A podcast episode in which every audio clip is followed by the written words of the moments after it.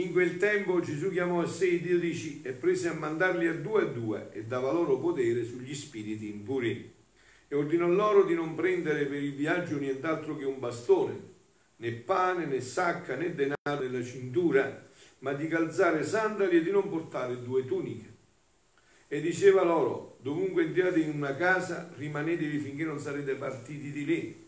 Se in qualche luogo non vi accogliessero, non vi ascoltassero, andatevene e scuotete la polvere sotto i vostri piedi come testimonianza per loro.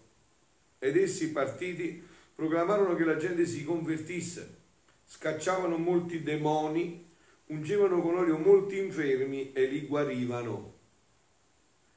Parola del Signore. Gloria a te. Parola del Vangelo cancelli tutti i nostri peccati. Siano lodati Gesù e Maria. Bene, per inserirmi nel mio argomento preferito, quello della Divina Volontà, parto però da questa omelia che ha fatto stamattina Papa Francesco a Santa Marta. Io vi cito solo qualche passaggio, poi voi come al solito dovreste sentire l'esigenza di leggerla, no? Come faccio io, di meditarla, perché veramente sono parole molto belle, sempre più profonde. Stamattina il Papa diceva: Gesù invia i suoi discepoli a guarire come lui stesso è venuto al mondo per guarire. Guarire la radice del peccato in noi. Pensate un po', qual è? Qual è? Il peccato originale. Vedete il Papa, eh? L'ha detto fra Pio che lo dice da 10 anni. Avete visto? Sono 10 anni che ripeto questo. Forse la sente pure il Papa su YouTube, qualche volta si dovrebbe forse qualche omelia. Il peccato originale. Questo è il problema. Proprio così, guarire la radice del peccato in noi, il peccato originale. Guarire, ha detto Papa Francesco, è un po' ricreare. Si dice da voi, ma Gesù ricreato. Ricreare significa creare di nuovo, dare l'opportunità di una nuova creazione. Poi si mangia di creato, è come se fosse stato creato di nuovo, no? Ricreare, nota Papa Francesco. Gesù ci ha ricreato dalla radice. E poi ci ha fatto andare avanti con il suo insegnamento, con la sua dottrina, che è una dottrina che guarisce sempre. Vedete, è importante, grande cosa questa, aver riparlato da parte di un Papa di nuovo del peccato originale, perché oggi non se ne parla proprio più e non si capisce che invece il problema sta tutto qua. Non si comprende che il problema sta tutto qua. Allora si accusa Dio, no? Di ciò che Dio non c'entra niente, capito? Perché non conosciamo, siamo ignoranti, non conosciamo la nostra fede e quindi prendiamo lucciole per lanterne. E il punto fondamentale invece è questo peccato originale, questo è il punto fondamentale. La prima guarigione, dice Papa Francesco, ma il primo comando è quello della conversione. La prima guarigione è la conversione, nel senso di aprire il cuore perché entri la parola di Dio, non le nostre idee, non quello che sentiamo, la parola di Dio, quello che Dio dice, non quello che noi pensiamo o sentiamo. Quello è un fatto di una sfera personale. Se qualcuno è ammalato, dice Papa Francesco, è per tenacia, non vuole andare dal medico, e non sarà guarito. È vero, non sarà guarito. E a loro dice primo convertitevi, aprite il cuore. Anche se noi cristiani facciamo tante cose buone, ma se il cuore è chiuso è tutta vernice di fuori e alla prima pioggia sparirà. Pertanto il Papa esorta a farsi questa domanda: io sento questo invito a convertirmi, aprire il cuore per essere guarito, per trovare il Signore e per andare avanti? Poi cita, no, che il pastore non cerca le pecore con il latte delle pecore, no? Cioè non cerca l'arrivismo per avere posti nella Chiesa o nel mondo, le autorità per avere in prima linea, no? No? Dice, dopo aver esortato la conversione, gli inviati scacciavano molti demoni con l'autorità di dire no, questo è un demonio, questo è peccato, questo è atteggiamento impuro, tu non puoi farlo. Ma bisogna dirlo con l'autorità del proprio esempio, capito? Cioè un sacerdote può educare la comunità se prima vive lui le cose. Un papà e una mamma per la stessa cosa, un cristiano la stessa cosa, avete capito? Non dovete pensare solo ai preti, tutti insieme. Cioè, mi ricordo, ve l'ho detto anche qualche altra volta, mi pare, no? Che un padre, un frate, in uno dei primi conventi dove stavo io, mi raccontava sempre che c'era un bambino, si chiamava Pasquale, andava sempre a fare il chirichetto, no? E un paio di domeniche non andò. Allora lui vide che questo stava male, andò a casa, non c'era, ci starà male, andò a casa sua a trovarlo. Vide che invece il bambino, dopo 2 domeniche, la terza domenica saltava, giocava attorno a tavola, dice Pasquale, come mai? A me non sei venuto? Subito intervenne la mamma e il papà, sì, avete visto, gliel'abbiamo detto noi, ma questo che vuoi fare? E lui mi disse, zitti voi, non andate voi a messa, me lo potete dire a me, lo può dire lui. Quindi avete capito, prima i fatti, sui fatti che parlano. Dice Giacomo, fammi vedere la tua fede con le chiacchiere, io ti faccio vedere i fatti, e quei fatti vedi se c'è la fede o no, sono i fatti che parlano, figlioli qua, nessuno si piglia per festa, sono i fatti che parlano. Sono i fatti, una fede così, fatta così, di astrazioni, che non è concreta, non serve a niente, che non cambia la vita. Ho detto tante volte, una preghiera che non cambia la vita, che bisogna fare? Bisogna cambiare preghiera, perché la preghiera è fatta per cambiare la vita, per dare un senso profondo alla vita, per mettersi a lavorare per Dio, per avere un posto nella Chiesa. No? Quindi dice... Davanti all'umiltà, davanti al potere del nome di Cristo con il quale l'Apostolo fa il suo mestiere, se è umile, i demoni fuggono, perché non sopportano che si guariscano i peccati. I demoni non sopportano che si guariscano i peccati. Vogliono che gli uomini e le donne rimangano nei peccati, capito? Cioè, se voi vedete, se voi state attenti, insomma, no? Se siete ormai in un clima di preghiera, voi vedete che appena in un ambiente, in un paese, si inizia a pregare, si muove mezzo mondo. Sempre le calunnie, si muove tutto, perché diavoli, quello, fino a che non gli dai fastidio non fanno niente, capite? Quando gli dai fastidio che iniziano a darti fastidio, no? È per forza, no? È normale, mica sono offesi, no? Mica non dà fastidio a uno che sta nel peccato, sta per i fatti suoi, no? Vedete, si racconta nelle fonti francescane, no? Che c'era un padre del deserto che un giorno vide la città di Arezzo, proprio nominata Arezzo nelle fonti francescane, e vedi sulla città di Arezzo, sulle mura della città di Arezzo, una città molto grande, che c'era un diavolo solo, eppure in mezzo rimbambito, si addormentava, tutto stanco, no? E invece vide che davanti a una cella di un monaco ci stava una fiumana di diavoli, questi proprio scemi, con una città intera solo un diavolo, pure mezzo addormentato, e a fianco a una grotta ci sta uno che prega e fa penitenza, tutti questi diavoli. E allora il diavolo, per ordine di Dio, gli apparve e gli disse, no, scemo sei tu. Arezzo fanno tutti i peccati su tutti i miei, c'è gemissimo diavolo là che se qualcuno si vuole convertire si sceda, si sveglia e lo fa peccare di nuovo, basta e avanza uno, ma questo mi dà fastidio perché questo prega, fa penitenza, capito? Questo mi dà fastidio e questo devo vedere come devo togliermelo davanti.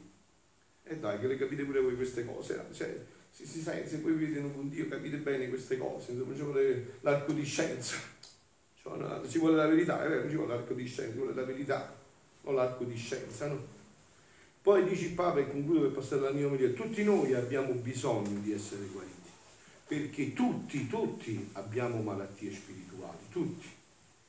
Cioè il sabato, quanto prego, la preghiera del sabato, includo tutti, perché tutti abbiamo malattie spirituali, tutti, conoscete qualcuno voi che non ce l'ha? Tutti, e tutti abbiamo bisogno di essere guariti, ma anche tutti noi abbiamo la possibilità di guarire gli altri, ma con questo atteggiamento che il Signore ci dia la grazia di guarire come guariva Lui, con la mitezza, con l'umiltà, con la forza contro il peccato, contro il diavolo, e andare avanti in questo bel mestiere di guarire fra noi, perché tutti, io guarisco un altro e mi lascio guarire dall'altro. Fra noi questa è una comunità cristiana, questa è una comunità cristiana.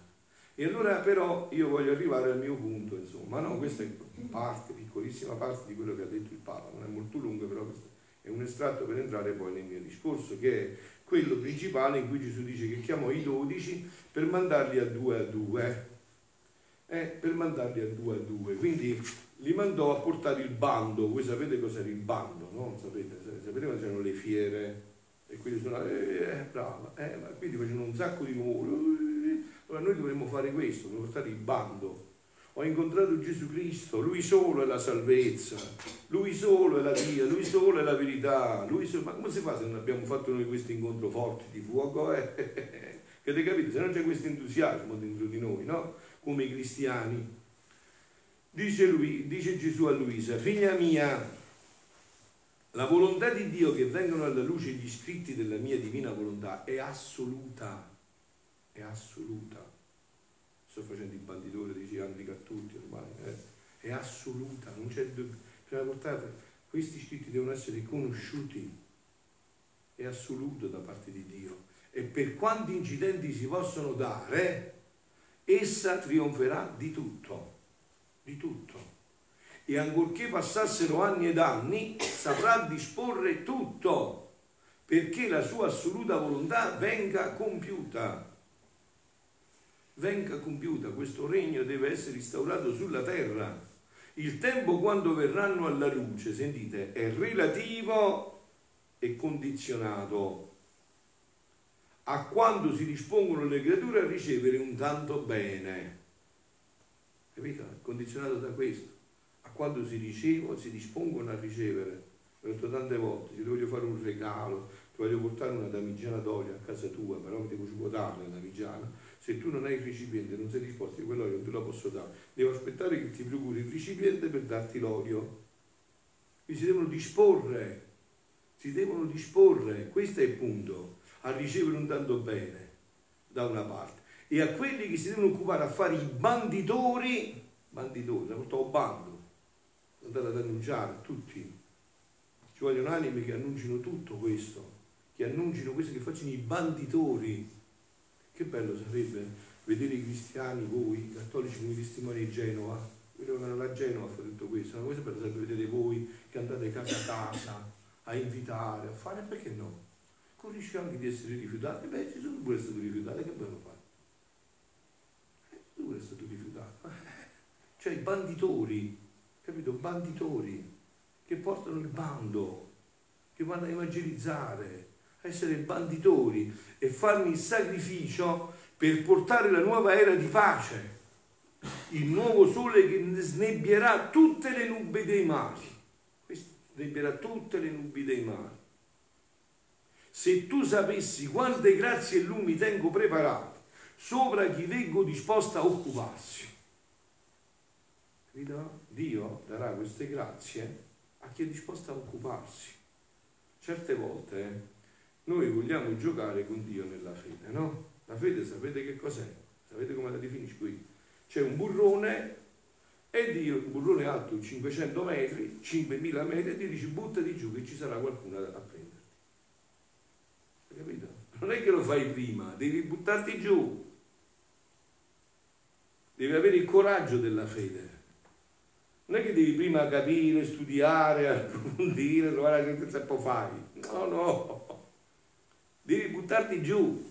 Sicuro che qualcuno giù ti prenderà. Capito? Perciò le grazie stanno preparate per chi vede disposta a occuparsi. Saranno loro i primi a sentire il balsamo, la luce, la vita del mio fiat. Guardami, come tengo preparato nelle mie mani le vesti, il cibo, i fregi, i doni per chi deve occuparsi. Ma sto guardando chi sono i veri disposti per poterli investire delle prerogative che ci vogliono per un'opera così santa che io tanto amo e voglio che facciano. Questo è il desiderio più grande di Dio, che l'uomo gli ritorni in questo dono, in questa vita. Avete capito? Questo è il desiderio più profondo di Dio. Dio vuole solo questo, per questo siamo stati creati. Il resto è tutto fumo che passa, lo vedete, tutto fumo che passa. Io sto in una casa per anziani qua, no? Su 2 mesi, 3 mesi, sono morti da 12, 13, 14, 15, ogni sera che passo davanti a un morto, io dove vado a dormire, sempre davanti a un morto. Così mi alleno. Cioè, guarda che tra poco ce l'hai pure tu qua, vedi che si muore, eh? Passo sempre davanti a un morto. Sono 1 anno e mezzo che sono qua, ogni volta che passo davanti a un morto. Quando vado a dire la compieta alla sera alle 10 nella chiesa passo davanti a un morto, ritorno e passo davanti al morto, capito? Quasi ogni sera. Per dire guarda che tra poco muori pure tu, tanti da fare che qua tra poco muori pure tu. Quindi guardami come tengo preparato, ma sto guardando chi sono i veri disposti per poterli investire delle prerogative che ci vogliono per un'opera così santa, che io tanto amo e voglio che faccia. Ma devo dirti pure, guai a chi si oppone o potesse mettere ostacoli. Tu però non spostare nulla, neppure una virgola di ciò che io, di ciò che ci vuole per preparare il regno della mia volontà divina, affinché da parte mia e da parte tua, facendo ciò che ci vuole per dare questo grande bene alle creature. Hai capito? Questo è il sogno di darci questo bene. Dio, non, permettetemi questa espressione per farvi capire, perché Dio sta sempre in pace, no? Ma Dio non sta in pace fino a che i suoi figli non gli danno la sicura in questo regno. Ha sempre paura che noi possiamo prendere sbandate, come di fatti è. Sempre ha paura. Fino a che non ci vede sicuri in questo regno, ha sempre paura. Guardate tante volte come una mamma a sera che non si ride il figlio. Ma è l'una, le due, ma non ti preoccupare, ma che non ti preoccupi?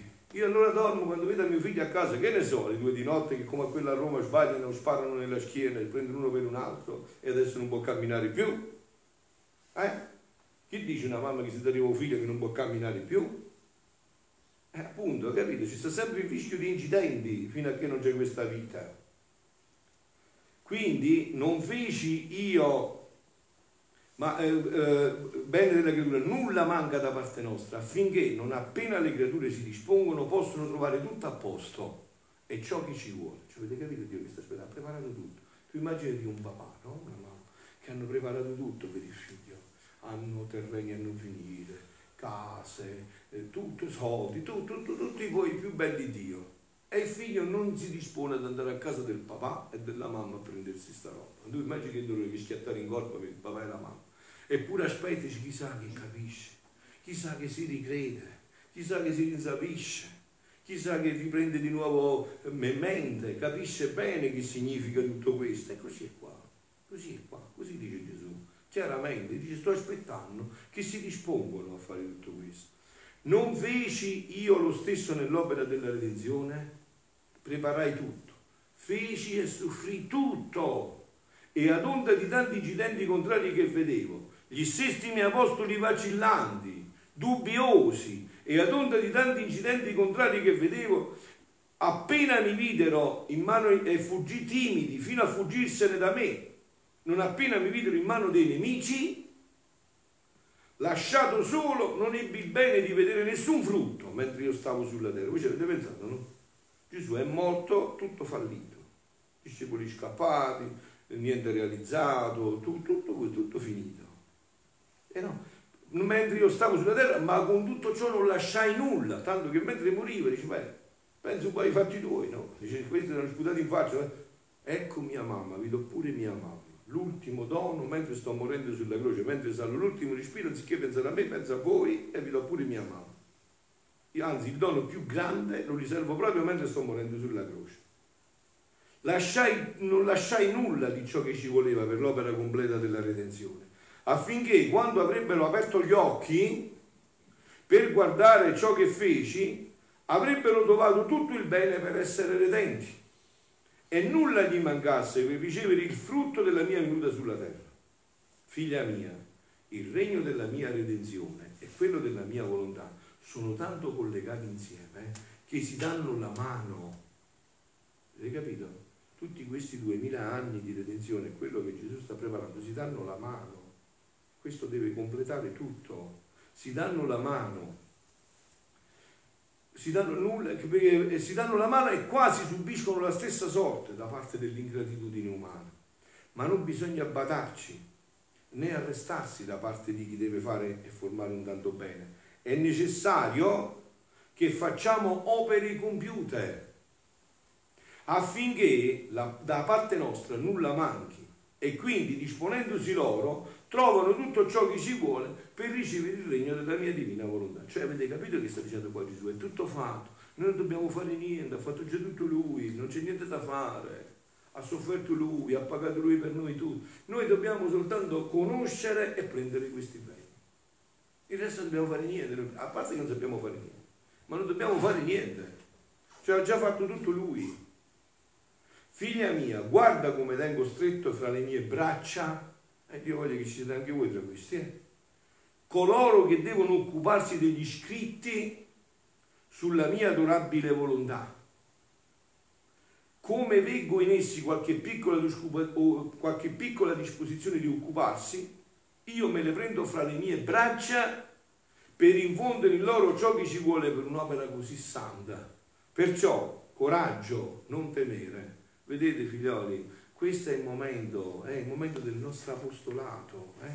E voi, vi ho detto già, voi siete sacerdoti come me. Non potete vivere più da cristiani bambini. Dovete essere cristiani maturi. Voi avete ricevuto il mandato, come l'ho ricevuto io, di re, sacerdote e profeta col battesimo. E quindi voi, accettando il battesimo, quando vi siete cresimati, chi di voi si è sposato, qualunque cosa volete, ma già con la cresima, accettando con la cresima, voi che cosa avete detto? Accetto il battesimo e il mio primo compito sarà diffondere Gesù Cristo, vivere e far conoscere Gesù Cristo. Perché voi siete stati fatti re, sacerdoti e profeti, capito? Un re, un sacerdote e un profeta non deve chiedere il permesso a nessuno. Voi se volete evangelizzare, volete coinvolgere altri, a chi dovete chiedere il permesso? A nessuno. A chi dovete chiedere il permesso? Al parroco, al vescovo? Assolutamente. Voi siete battezzati. Voi siete battezzati, avete ricevuto l'incarico col battesimo e il vostro battesimo vale nella misura in cui voi interagite in questo. Il nostro primo compito dovrebbe essere questo, vivere Gesù e far conoscere Gesù. Vivere Gesù e far conoscere Gesù. Questo dovrebbe essere il primo compito, giorno e notte. Un cristiano che non è missionario, non è cristiano. Come si fa? Cioè un cristiano che sente il bisogno. Poi sapete c'è un mistero che voi non conoscete se non lo fate. Quando più cerchi di dare, più Dio ti dà. Ma non sapete voi. Non preferisco parlare di me, ma a me è successo fino in fondo questo. Quando più cerchi di dare, più Dio ti dà. Capito?